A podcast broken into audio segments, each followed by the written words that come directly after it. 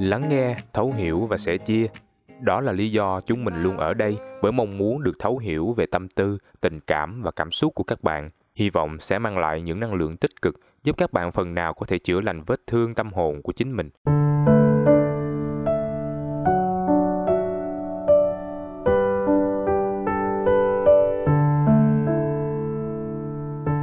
Chào mừng các bạn đã quay trở lại với podcast của Tâm lý học tuổi trẻ.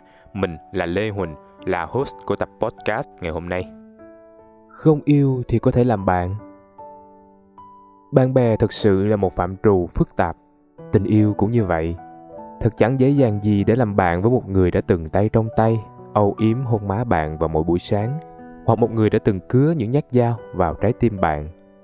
ấy thế mà làm bạn sau yêu lại được coi như biểu hiện của những người trưởng thành – bạn thích một ai đó và người ta từ chối bạn một cách lịch sự và người hỏi bạn rằng, vậy hai người làm bạn được chứ? Bạn nhún vai một cái rồi chắc nịch, tất nhiên rồi. Và bạn cố gắng. Nhưng mọi chuyện dường như thật kỳ lạ.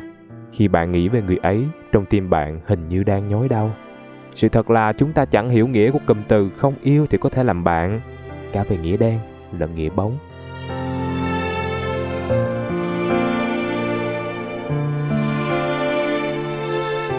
Tình bạn là một từ đa nghĩa. Trong tiếng anh, chúng ta chưa từng có từ chuẩn xác để nói về người mà chúng ta yêu, nhưng không yêu chúng ta. Hay những người được yêu nhưng lại không có tình cảm với đối phương. Và thế là chúng ta dùng từ friend, bạn bè, như một phương án thay thế, phớt lờ sự thật rằng chỉ mỗi bạn bè thì không thể diễn tả được đầy đủ cảm xúc, ý nghĩa mà chúng ta cần diễn tả. Hãy thử nghĩ về các kiểu bạn bè mà chúng ta có. Chúng ta có bạn đồng nghiệp nè có bạn đại học, bạn cấp 3, thậm chí bạn làm tình. Tình bạn rõ ràng là một từ đa nghĩa, bởi vậy dùng từ bạn bè để định nghĩa một mối quan hệ dường như là điều không thể. Chúng ta đang làm dụng từ bạn bè quá nhiều. Rất nhiều người trong chúng ta cho rằng người từng thương cũng là một kiểu bạn bè. Bởi vì vẫn còn những ràng buộc trong vòng tròn quan hệ xã hội, hai bạn vẫn phải gặp nhau trong vài buổi tiệc. Có thể hai bạn sẽ vẫn trò chuyện, một vài cuộc trò chuyện ngắn chẳng hạn bởi lẽ bạn cũng chẳng định kết tội họ là những kẻ giết người. Bạn cười vì những mẫu truyện cười thú vị mà họ kể, bạn thậm chí còn âm thầm ngưỡng mộ họ. Điều đó có khiến cho bạn trở thành một người trưởng thành, trở thành một người sống lành mạnh? Câu trả lời là có, nhưng nó không khẳng định mối quan hệ này thực sự là tình bạn, hai bạn chỉ là người quen. Nghe có vẻ nặng nề, có vẻ đó cũng chẳng phải là một từ thích hợp để nhắc tới trong một cuộc trò chuyện không dễ dàng như cách mà chúng ta thường thốt ra từ bạn bè.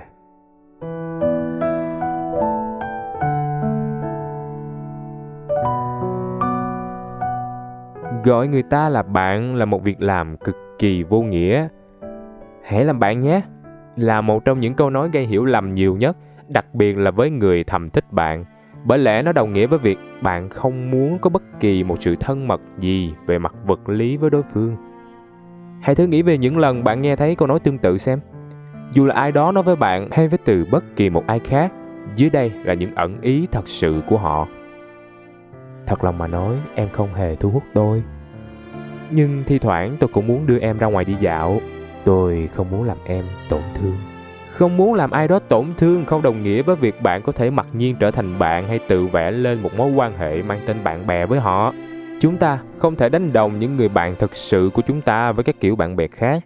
Giữa bạn bè thân thiết, chúng ta có thể sống là chính mình, không nói dối, không ngại ngùng. Chúng ta chia sẻ cùng nhau những chuyện vui buồn, những bí mật, tâm sự và tán gẫu đến tận khuya. Bạn bè đích thực là những người là một phần trong cuộc sống của nhau. Không ai trong chúng ta muốn kết bạn một cách bừa bãi cả, và có lẽ cũng không ai trên hành tinh này chấp nhận một tình bạn mà vốn dĩ ta chuẩn bị không phải dành cho họ thay vì dùng từ bạn bè một cách chẳng suy nghĩ và quá cởi mở, hãy nói sự thật. Khi bạn nói với ai đó rằng bạn muốn làm bạn với họ nhưng lại không sẵn sàng ở bên và là một người bạn đích thực của họ, có thể bạn sẽ bị thất vọng.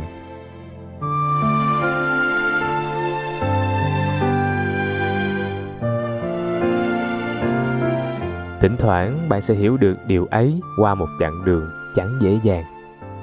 Khi còn học đại học tôi cảm thấy thật sự khó khăn khi phải đối mặt với một anh chàng mà tôi đơn phương Anh ta vốn có ý với một cô gái có vẻ ngoài có vài điểm tương đồng với tôi.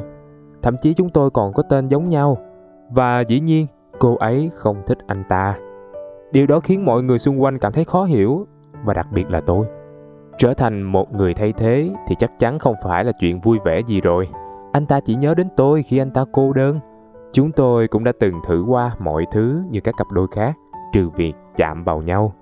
Chúng tôi cũng hẹn hò, cũng đi dạo, cũng tâm sự. Rồi một đêm, anh ấy hỏi tôi rằng liệu tình bạn có thể trở thành tình yêu được không? Anh kể cho tôi nghe về việc mẹ anh ta đã để lỡ mất cha anh ta như thế nào. Một ngày sau, anh ta hủy lời mời tôi đến một bữa tiệc nơi mà cô gái anh thương trước kia cũng ở đó. Cuối cùng thì tôi cũng không thể chịu được và chọn cách không nghe điện thoại của anh ta. Một năm sau, khi chúng tôi tình cờ gặp lại ở quán cà phê, anh ta đến gần tôi, bày tỏ sự hối lỗi và hỏi một câu rằng chúng ta vẫn có thể làm bạn chứ. Tôi hỏi lại, ý anh là nếu như anh nhìn thấy em, anh sẽ đến và vẫy tay, nói xin chào như bây giờ vậy. Nghe có vẻ như một tội đồ đang cần một điều gì đó để được xá tội. Dù sao thì tôi đồng ý, nếu chúng tôi có tình cờ bắt gặp trong những lần tới, chúng tôi sẽ mỉm cười và vẫy tay với nhau. May mắn thay, đấy là lần cuối cùng tôi gặp lại anh ta. Cuộc trò chuyện đó đã cho tôi hiểu thế nào vẫn là bạn trong thời điểm của nhiều người. Họ muốn tản lờ và làm như bạn chưa bao giờ dành tình cảm cho họ và cũng muốn quên đi nỗi đau mà bạn phải chịu.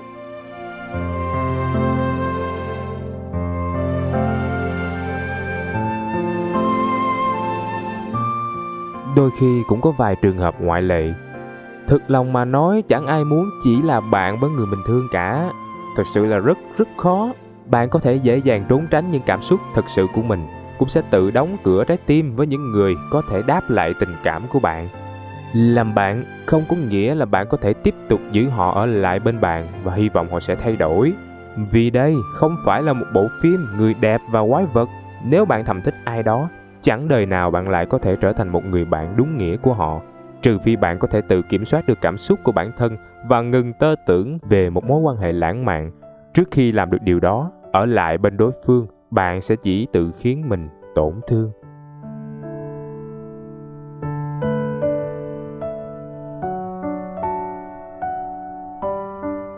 Chẳng ai tơ tưởng đến bạn bè của mình cả. Chẳng ai muốn dành hàng tháng trời hay hàng năm trời bên người mình thương rồi phải ẩn danh với nghĩa là bạn vậy phải làm sao? Có một cách đơn giản, bạn không cần phải ghét hay là thù hận ai đó khi người ta từ chối bạn. Không ai có lỗi trong chuyện này cả, đơn giản chỉ là bởi vì các bạn chưa hợp nhau mà thôi. Bạn thậm chí vẫn có thể thích họ, thích bản chất những gì thuộc về họ. Nhưng rất nhiều lần như thế và bạn nhận ra rằng bạn sẽ không bao giờ có được đối phương. Bạn thật sự là chưa sẵn sàng để có được người ấy. Tự thú nhận với bản thân mình và khi sẵn sàng rồi hãy mở lời về chuyện làm bạn với người ta.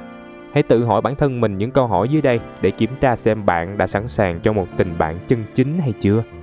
Bạn còn nghĩ về đối phương hàng ngày không?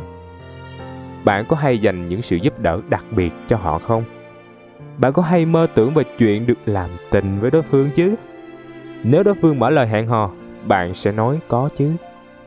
Hai câu hỏi cuối cùng có vẻ như cần thiết hơn tất thảy nếu câu trả lời cho cả bốn câu hỏi trên đều là không, vậy thì bạn đã sẵn sàng để làm bạn với người từng thương rồi đó. Còn nếu ngược lại, làm ơn hãy giữ khoảng cách với họ. Lời khuyên trên cũng có thể được áp dụng cho những người đang yêu đơn phương bạn. Nếu bạn nghĩ họ không chìm quá sâu vào ảo tưởng của bản thân, hãy cho họ cơ hội. Còn nếu không, hãy nói sự thật với họ, ngừng ra ngoài cùng đối phương. Ban đầu mọi chuyện có vẻ họ sẽ khó chấp nhận, nhưng nếu thực sự muốn trở thành bạn của bạn, đây sẽ là một điều hữu ích.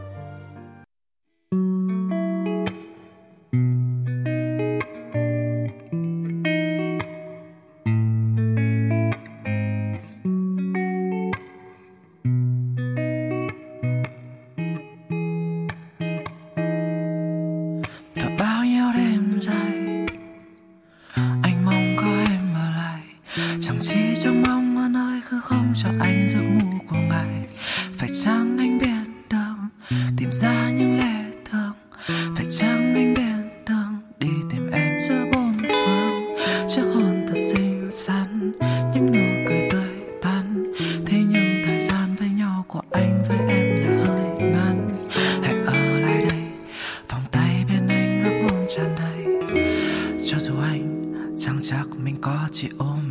say hey, hey,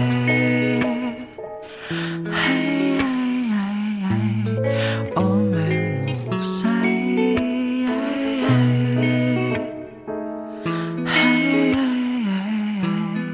vì một điều mà anh rất ngại nói ra không em ơi anh không có người thứ ba chỉ là điều mà anh rất ngại nói ra với em.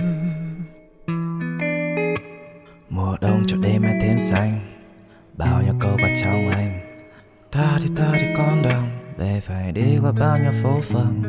Thôi em ơi còn đường xa, anh cũng ngại phải đưa em về nhà. Anh cũng ngại phải chào ông, chào bà và anh cũng ngại phải cô đơn tại gia. Nhiều ngày rồi mình có nhau, nhưng em nào có biết đâu những suy nghĩ ở trong đầu chẳng thể nói được ra cho qua mau để rồi lại mong cho đêm mai em sang cho dù anh chẳng dám để làm bể bàng này. Cho dù anh chẳng chắc mình có chỉ ôm em ngủ say.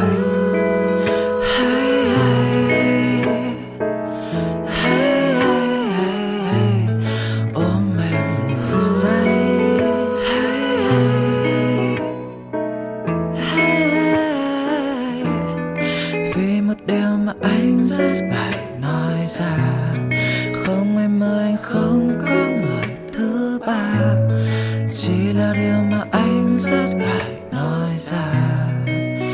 Với và anh biết chẳng cần thiết phải như thế. Nếu vẫn muốn bên nhau, một điều mà ai đã từng, một điều chẳng ai muốn dừng lại đâu.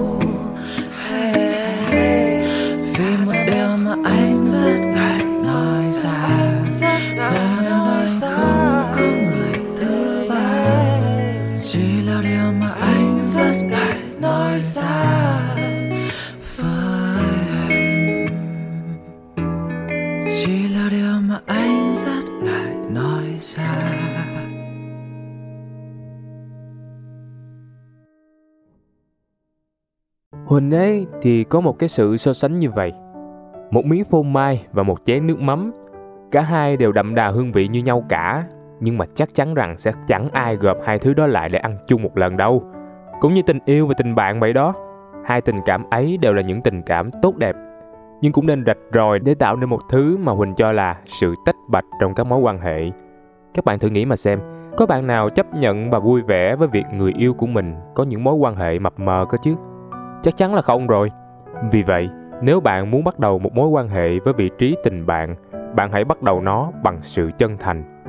Có thể trong tương lai các bạn tiến xa hơn được đấy, nhưng hiện tại các bạn chỉ mới ở ngưỡng đầu của mối quan hệ và suy cho cùng, chỉ có chân thành mới chạm đến được chân thành mà thôi. Vậy nhé, những người bạn thân yêu của tâm lý học tuổi trẻ, Lê Huỳnh chào mọi người.